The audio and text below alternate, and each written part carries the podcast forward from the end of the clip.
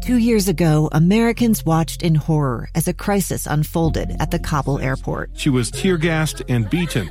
Images of thousands desperate to escape Taliban oppression filled our news feeds. More than 80,000 Afghans made it to America.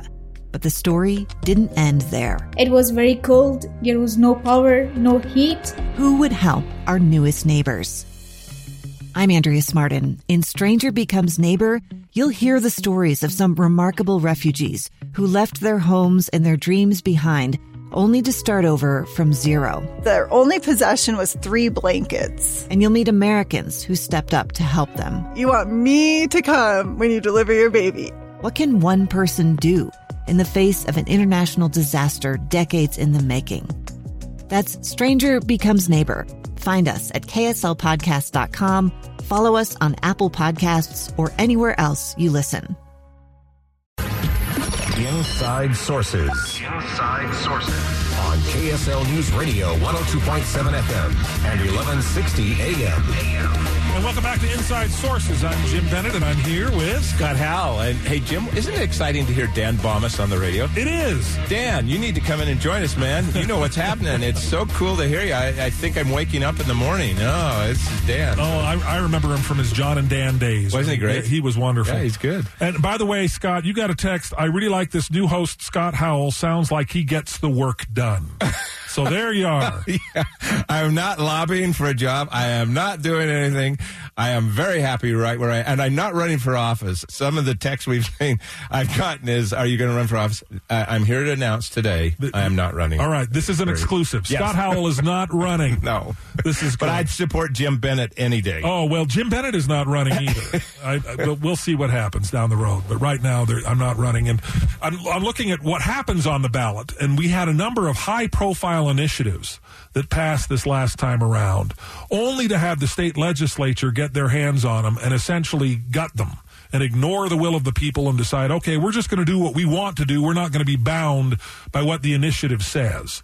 And we're right here in the middle of a special session up on the on Capitol Hill where they're going over Proposition 2 and the word is that Governor Herbert wants the legislation to more adequately reflect what was written in Proposition 2. You know, uh, that is one of the biggest disappointments I've ever had in my colleagues up on Capitol Hill.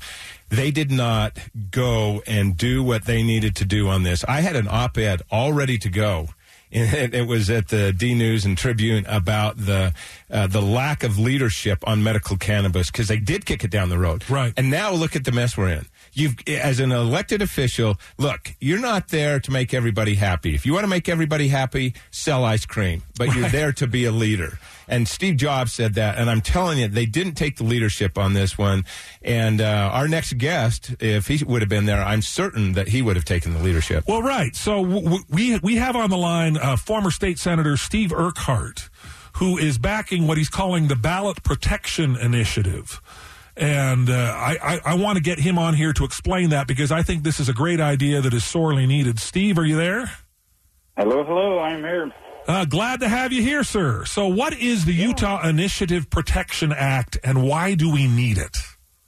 Okay, you framed it perfectly. Um, the citizens went through Herculean efforts to put Proposition 2, Proposition 3, Proposition 4 on the ballot in the legislature, they gutted two, they sabotaged three, four. You know, in 2021, uh, they're going to uh, undo the redistricting initiative. It's it's it's it's vulgar, it's gross, and it should be stopped. And so, the Utah Initiative Protection Act, um, it would say, it says uh, that the legislature it can repeal and amend citizen initiatives However, um, its changes would have to go back to those very same voters for ratification. Oh, interesting.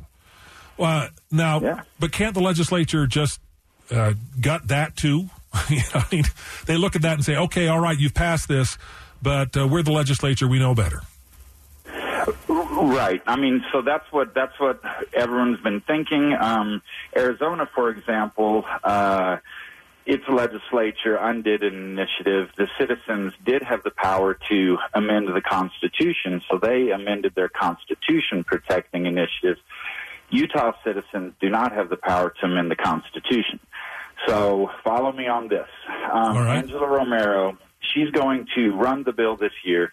No way the legislature passes it, right? Because they, you know, w- while they're, uh, uh, you know, wearing the, the, the skin carcass of two and three, they're not about to pass anything that will uh, uh, limit their powers. What a lovely So- metaphor, Steve. Thank you very much. Thank you. I, I can see him with those loincloths for the men up there and things like that. So, so they, uh, we will run it by initiative.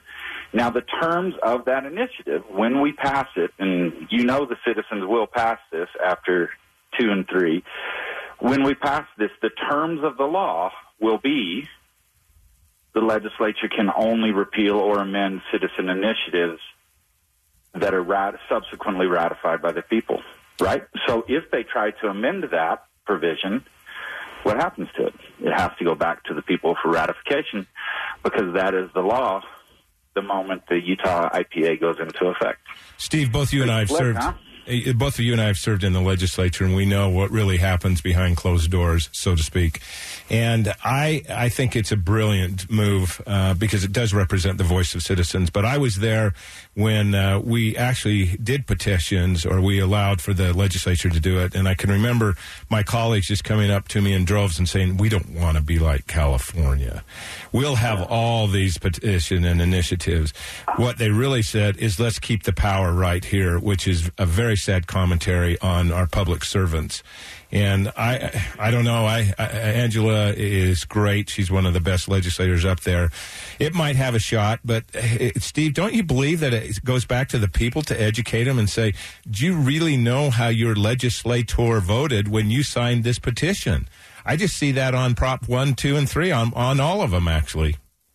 Well, I mean, if if if Utah Democrats are smart, and uh, sorry, Scott, I'm putting a big if in front of that. well, there's only three of us, so I'm going to get together with the other two. three- if you three are smart, you will target, you will go after the eight representatives who voted against Medicaid expansion, and uh, they happen to be less popular on the ballot than Medicaid expansion. So, yeah, I mean, speaking of skin suits, uh, you know, Democrats should should knock some people off, but most most legislators they're not going to be bumped off because of one vote.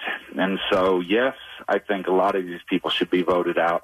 But also, we need to do something to protect the initiatives, or citizens will stop running them. And our Utah Constitution says that lawmaking authority in Utah is shared by the legislature and the citizens. We won't be like California. We won't be like Oregon. It's very difficult to put an initiative on the ballot. Um, but there should be some some initiatives. I mean, medical cannabis, the legislature wouldn't even honestly deal with it. A special interest was preclu- precluding them from doing that. Uh, Prop three, Medicaid expansion. It, it remember they tried to expand it, and they said, "Well, we have an inside track to the administration. Right, They're going to let right. us do this unique thing." And the administration, the Obama administration didn't let them do that. So here again, after Prop 3 passed, Medicaid expansion, they said, well, we have an inside track to the Trump administration. They're going to let us do something slick. Well, they were wrong about that too. So all of their genius fixes keep failing. The citizens, I think, are much smarter on these issues and many issues, and their voice needs to be upheld. Steve Urquhart, one of the great state senators we've had, and uh, your voice is deeply missed up there on Capitol Hill. And I hope you take this in the right spirit. Steve Urquhart, the AOC of the Republican Party, and we have uh, Steve Urquhart, the AOC of the Republican Party. and I think it's great.